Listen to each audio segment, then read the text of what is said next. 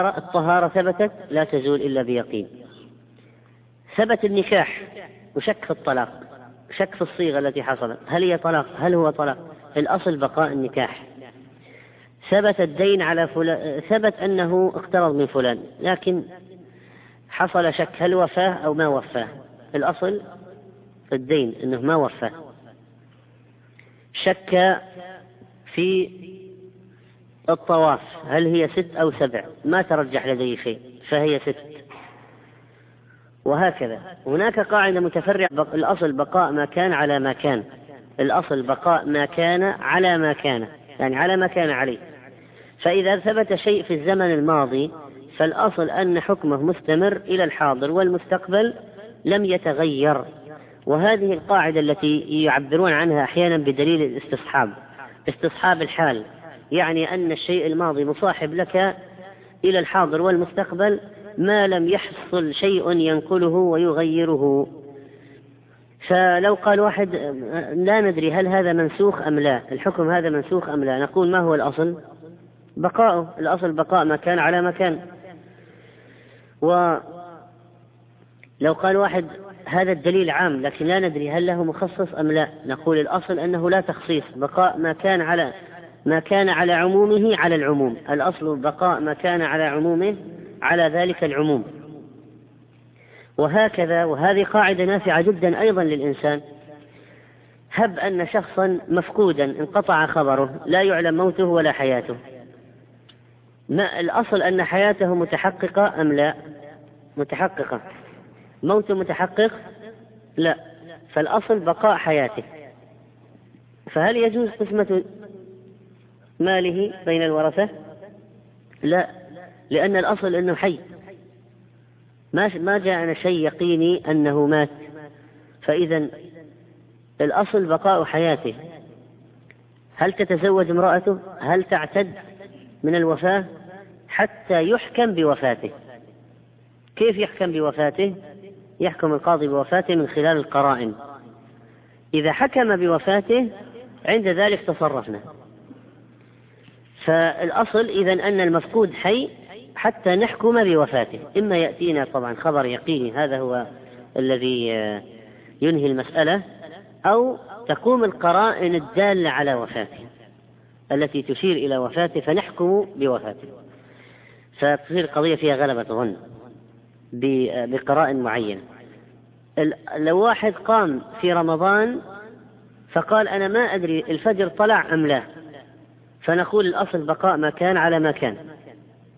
واليقين لا يزول بالشك. ما هو اليقين؟ أن الليل موجود. ما هو الذي كان؟ الليل. الأصل بقاء ما كان على ما كان. فتأكل وتشرب. ما دمت متيقنا من ما دم ما دام الليل أصلا هو الموجود. والفجر وطلوع الفجر مشكوك فيه. فالأصل بقاء ما كان على ما كان. أحيانا يقولون الأصل براءة الذمة وهذه قاعدة متفرعة من القاعدة السابقة. الأصل أن ذمة الإنسان بريئة. الأصل أن ذمة الإنسان بريئة. ولذلك صارت صار اليمين البينة على المدعي واليمين على من أنكر. ليش البينة على المدعي؟ لأن الأصل أن المدعى عليه ذمته بريئة. الأصل أن المدعى عليه ذمته بريئة. فلا يجوز لنا أن نحكم عليه بأن ذمته مشغولة بأداء مال لشخص ونحو ذلك إلا إذا ثبت عليه ذلك. ولذلك قال البينة على المدعي لأن الأصل في المدعى عليه أن ذمته بريئة. وهذه مسألة مهمة في الحكم على الأشخاص والنظر إلى الأشياء. وقال رحمه الله والأصل في مياهنا الطهارة وال في والأصل في مياهنا الطهارة في والأصل في مياهنا الطهارة والأرض والثياب والحجارة. يعني أن الأصل في المياه وفي الأرض وفي الثياب وفي الحجارة الأصل أنها طاهرة. الأصل أنها طاهرة. هذه ممكن نقول إنها أيضا متفرعة من قاعدة اليقين لا يزول بالشك. رحمك الله. اليقين لا يزول بالشك. الأصل في الأعيان والأشياء الطهارة. فإذا ما ثبتت النجاسة فلا لا لا نقول بنجاستها. لو حتى قال أرض الحمام أرض الحمام الأصل ما هي ما الأصل ما هو في الأرض هذه؟ هذا الكلام. هذا السجاد قال هذا السجاد يمكن الأطفال تبولوا عليه لكن ما هو الأصل فيه؟ الطهارة. إذا لا يمكن أن ننتقل عن الأصل ولا نحكم بزوال حكم الأصل إلا بيقين. وكذلك كل في الثياب ولو واحد قال ذهب ليستجمر فأخذ معه قال بس يمكن الحجارة التي أريد أن أمسح بها هذه أصلا مسح بها شخص غيري. نقول ما هو الأصل فيها؟ الذي خلقها الله عليه. الأصل الذي خلقها الله عليه الطهارة. فلا فإذا لا نحكم بنجاستها بدون دليل.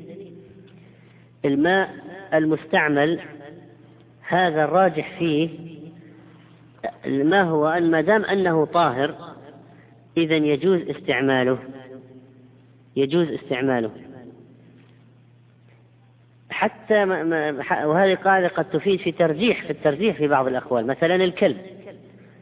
الأصل الطهارة. لكن لما جاء الدليل على نجاسة لعاب الكلب حكمنا بذلك. طيب بدن الكلب. طبعا في خلاف. لكن من المرجحات أن بدنه ليس بنجس. مثلا شعره. أن الأصل الطهارة. هل ثبت دليل على نجاسة شعره؟ في دليل. إذا وجد دليل خاص قلنا به مثل ما قلنا في اللعاب وهكذا. قال والأصل في الأبضاع واللحوم والنفس والأموال للمعصوم. الأبضاع ما هي؟ جمع بضع وهو الفرج. الأصل في النكاح والأصل في هذا في الفروج التحريم أنه لا يجوز لا يجوز الإتيان والوطء فيه. الأصل أنه محرم. هذه خصوصية للأبضاع واللحوم والنفوس والأموال. الأصل في أبضاع الأصل في الفروج واللحوم والنفوس والأموال التي للآخرين إنها محرمة عليك. فروج النساء اللي في العالم الأصل أنها محرمة عليك. أموال الآخرين اللي في العالم الأصل أنها محرمة عليك. هذه ستنفع في أشياء كثيرة. لو جاء واحد قال هذه يمكن يعني هذول يمكن هذه الشركة تساعد اليهود سوف أسرق منهم. نقول ما هو الأصل في أموالهم؟ إذا الأصل أنها محرم انتهاكها ما يجوز تنتهك إلا بشيء يقيني. ترى هذه قواعد تضبط تصرفات الناس. لو أنها فهمت تريح من مسائل كثيرة جدا توضح مسائل. هذه أهمية القواعد الفقهية. الأصل في الأبضاع التحريم. لا يجوز وطء الفرج إلا بشيء يبيح وإلا الأصل أنه محرم في هذه الحالة.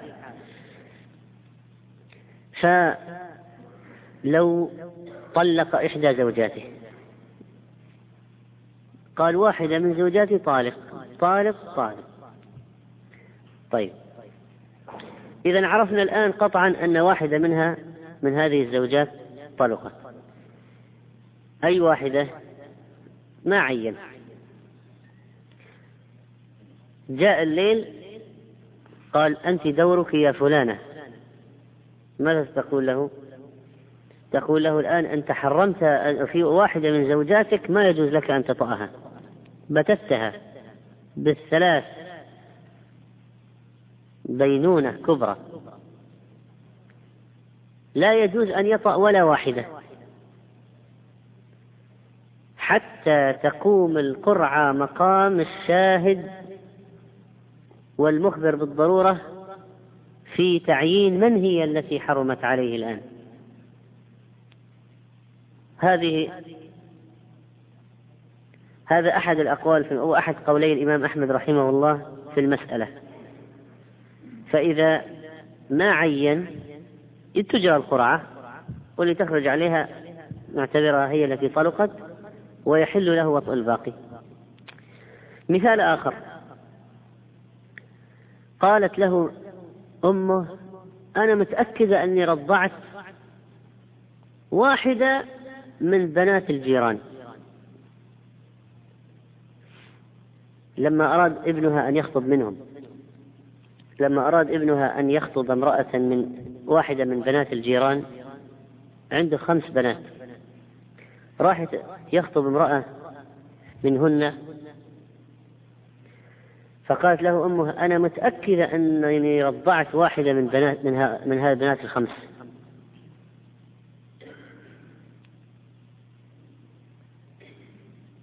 فنقول لا يجوز لك أن تتزوج ولا واحدة حتى يحصل نعرف من هي التي أرضعتها لتتزوج بغيرها. طيب لو واحد قال الأصل ما هو الأصل؟ الإباحة يعني إنه نقول لا هذه الأبضاع هذا واحد. اثنين نحن متيقنين أنه فيه رضاع هنا ما عندنا شك. لو كانت القضية أنها تقول يمكن المرأة التي تريدها هذه يمكن أرضعتها يمكن لا. نقول إذا تزوج إذا أردت. ما ما في يقين. لكن هي تقول أنا متأكدة أني أرضعت واحدة من هذه من هؤلاء البنات. والأصل في الأبضاع ما هو؟ التحريم. إذا نقول انتظر. هنا لا تتزوج في هذه الحالة ولا واحدة منهن. وينطبق على هذه الحالة إذا اجتمع حاضر ومبيح قدم الحاضر. يعني في شيء يقيني حاضر. وفي وأيضا المبيح طبعا أنه يجوز في الأصل أن يتزوج ولكن يقدم الحاضر في هذه الحالة. طيب الذبائح ما الأصل فيها؟ التحريم. ولا يجوز أكلها إلا بعد التذكية من مسلم أو من كتابي. وكذلك نفوس الناس. لو واحد قال هذا ما أدري هو القاتل ولا نقتله. إن هذا أنا ما أدري هذا ارتد ولا لا. نقتله. نقول الأصل أن نفسه مصونة ومحترمة يعني لها حرمة فلا يجوز قتله إلا بأن يتيقن أنه قد ارتد. وهكذا الأموال. وضربنا مثل بالشركات التي بعض الناس يغيرون عليها. هي المسألة في الغالب هوى. يريد الأرخص ويريد يأخذ بالسهل. ويقول يمكن يعطون اليهود. وأنت الآن عندك تيقنت ثم هل هذا الإعطاء يصيرهم كفارا حربيين تحل أموالهم؟ هذه مسألة ينبغي بحثها أيضا. من هو الذي يحل ماله؟ المحارب الحربي. من هو الحربي الذي يحل ماله؟ ولذلك فإن عدد من هؤلاء ينتهكون وينهبون أموال الآخرين بحجج واهية وأشياء غير متأكد منها. قال والأصل في الأبضاع واللحوم والنفس والأموال للمعصوم تحريمها هذا الخبر. الأصل تحريمها. حتى يجيء الحل فافهم هداك الله ما يمل. والأصل في عاداتنا الإباحة حتى يجيء صارف الإباحة.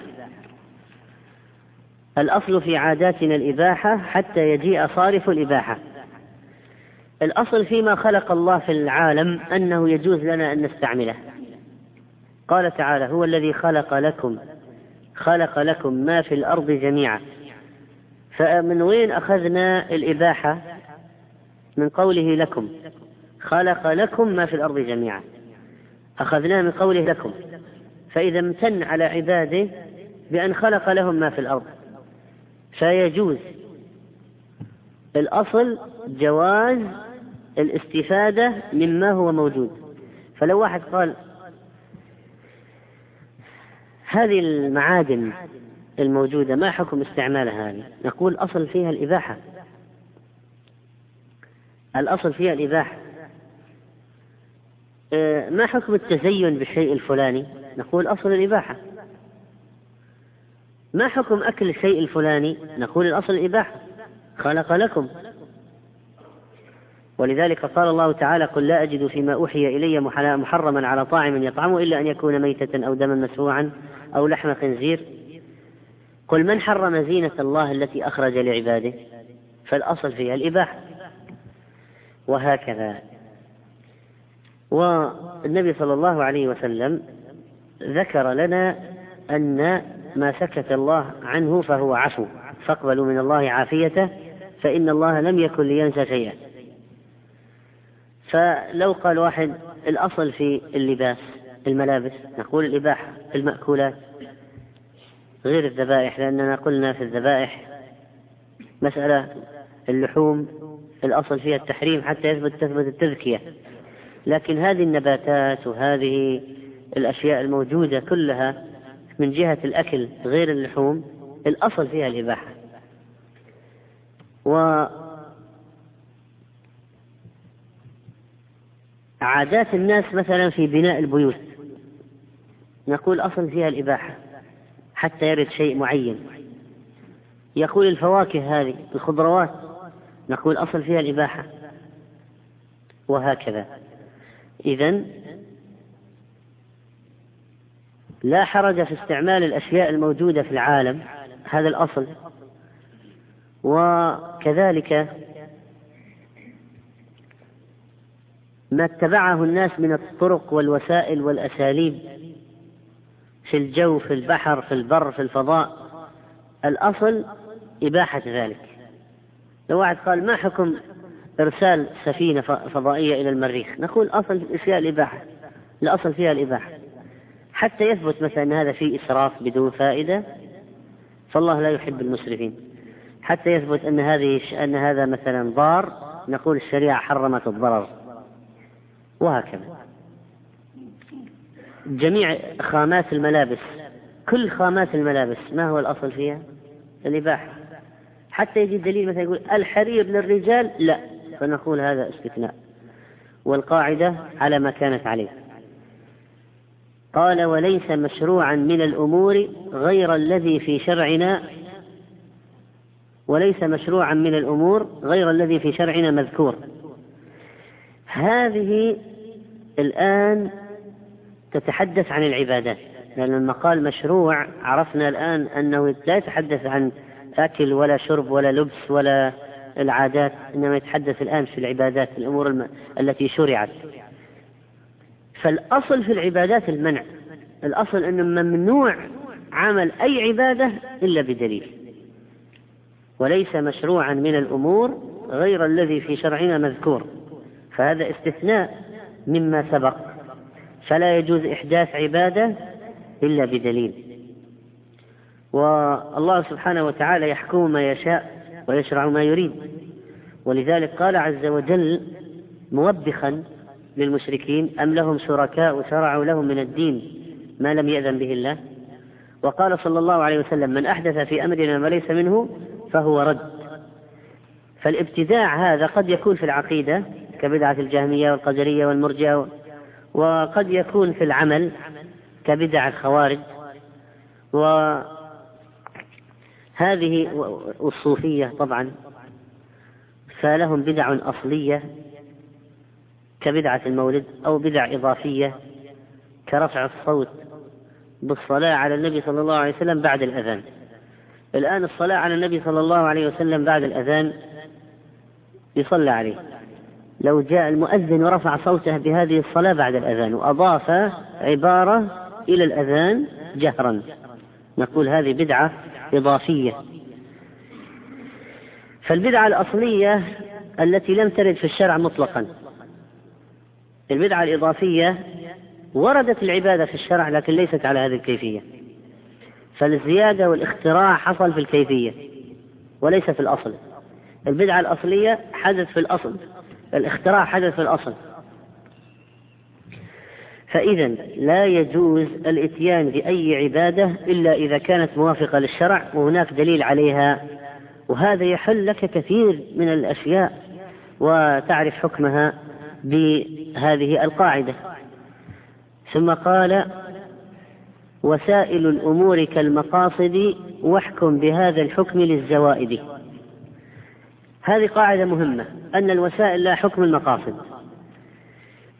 الوسائل لا حكم المقاصد الحج مأمور به أم لا؟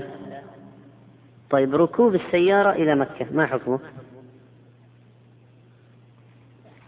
الحج هو العبادة المأمور بها. الوسيلة لهذا المقصد الشرعي. الوسيلة تأخذ حكم القصد. قتل النفس حرام المعصومة. شراء سكين لقتل النفس حرام مع أن مع أن أصلا شراء السكين حلال. لكن لما صار وسيلة إلى حرام فهو حرام.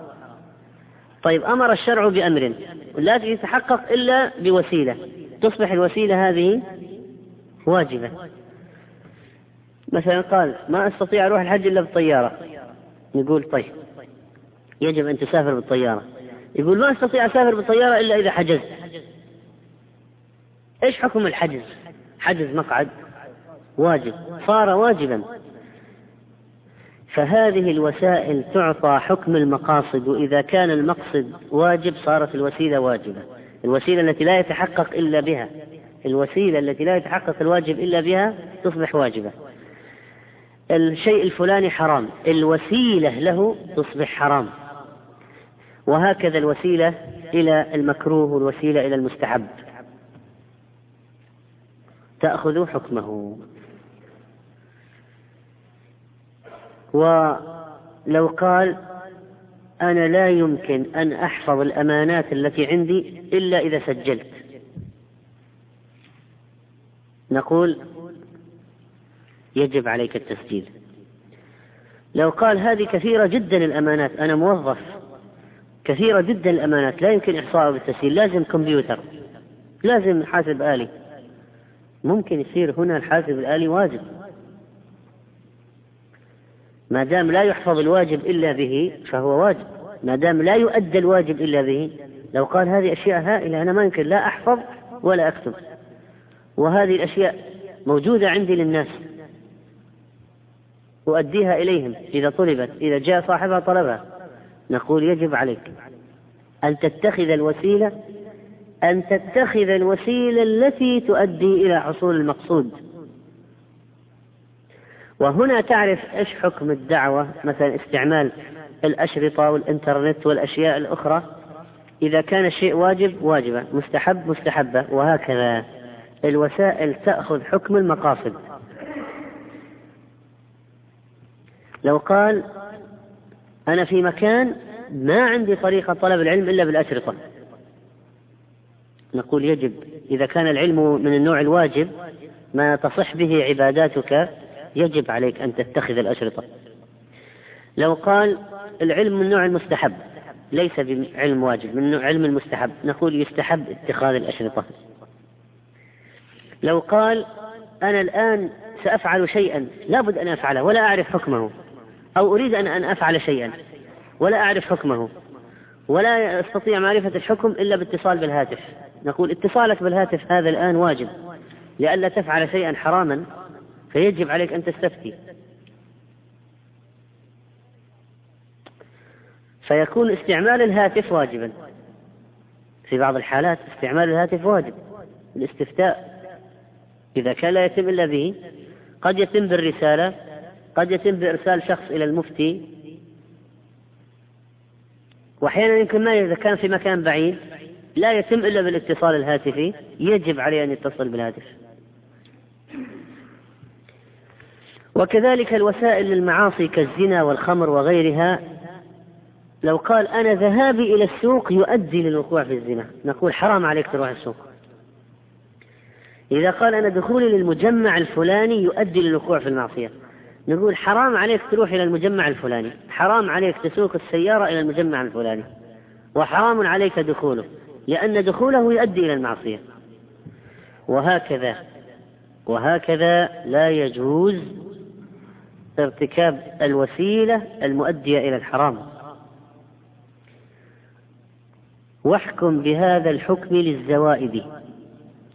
واحكم بهذا الحكم للزوائد.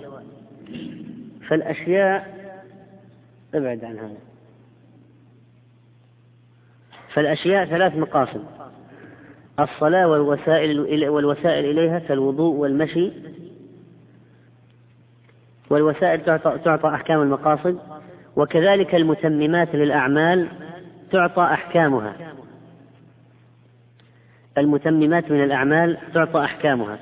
ولذلك كان الرجوع من المسجد مأجورا عليه. والرجوع من زيارة المريض مأجورا عليه. ما هو فقط الذهاب حتى الرجوع. فهو في عبادة وأجر حتى يرجع. متممات الأعمال تعطى أحكامها. واحكم بهذا الحكم للزوائد. متممات الأعمال الرجعة من العمل.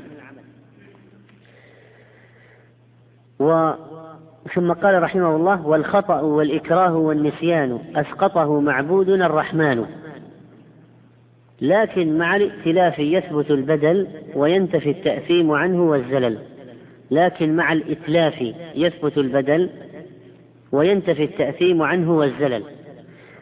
هذه قاعدة مهمة جدا أن الخطأ والإكراه والنسيان معفو عن صاحبه وهذا من أسباب التخفيف في الشريعة كما تقدم لأن أسباب التخفيف السفر والمرض والإكراه والنسيان والجهل وعموم البلوى والنقص.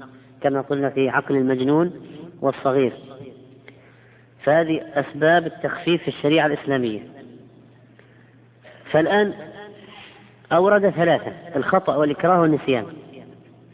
أما بالنسبة للإكراه فحتى يكون إكراها معتبرا لا بد أن يكون ملجئا. فيقسم العلماء الإكراه إلى قسمين إكراه ملجئ وإكراه غير ملجئ.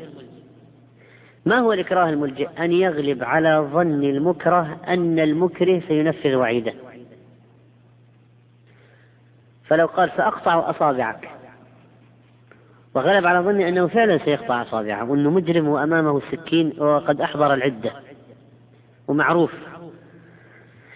ليس طفلا صغيرا هذا ولا هزيل ضعيف يمكن دفعه وإسقاطه. متمنع قوي له جنود وأعوان. غلب على الظن أنه سينفذ ما توعد به. إذا هنا يكون إكراه ملجئ. أكرهه بإلجائه أكرهه إكراها ملجئا بتهديده بإيقاع شيء عليه لا يتحمله. يسبب ضررا في دنياه أو دينه كتهديد بقطع عضو من الأعضاء أو قتل فهذا اسمه إكراه ملجئ. الإكراه غير الملجئ الذي يغلب على ظن المكره أن المكره لا يستطيع فعله أو أنه لن يفعله. كما لو قام بذلك طفل يمكن التغلب عليه أو هزيل ضعيف يمكن التغلب عليه.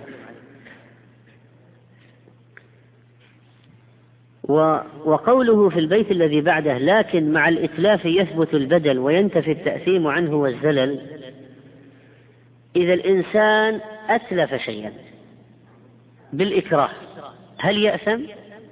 لا لكن هل يجب عليه الضمان؟ افرض قال إذا ما كسرت زجاج السيارة هذه قتلتك وإكراه ملجئ إكراه ملجئ فكسر الزجاج.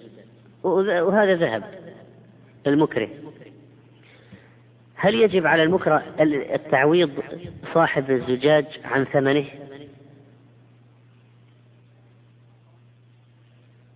إذا كان عن خطأ يجب عليه الضمان. إذا كان عن نسيان يجب عليه الضمان. إذا كان عن إكراه هل يجب أم لا؟ ماذا تقولون؟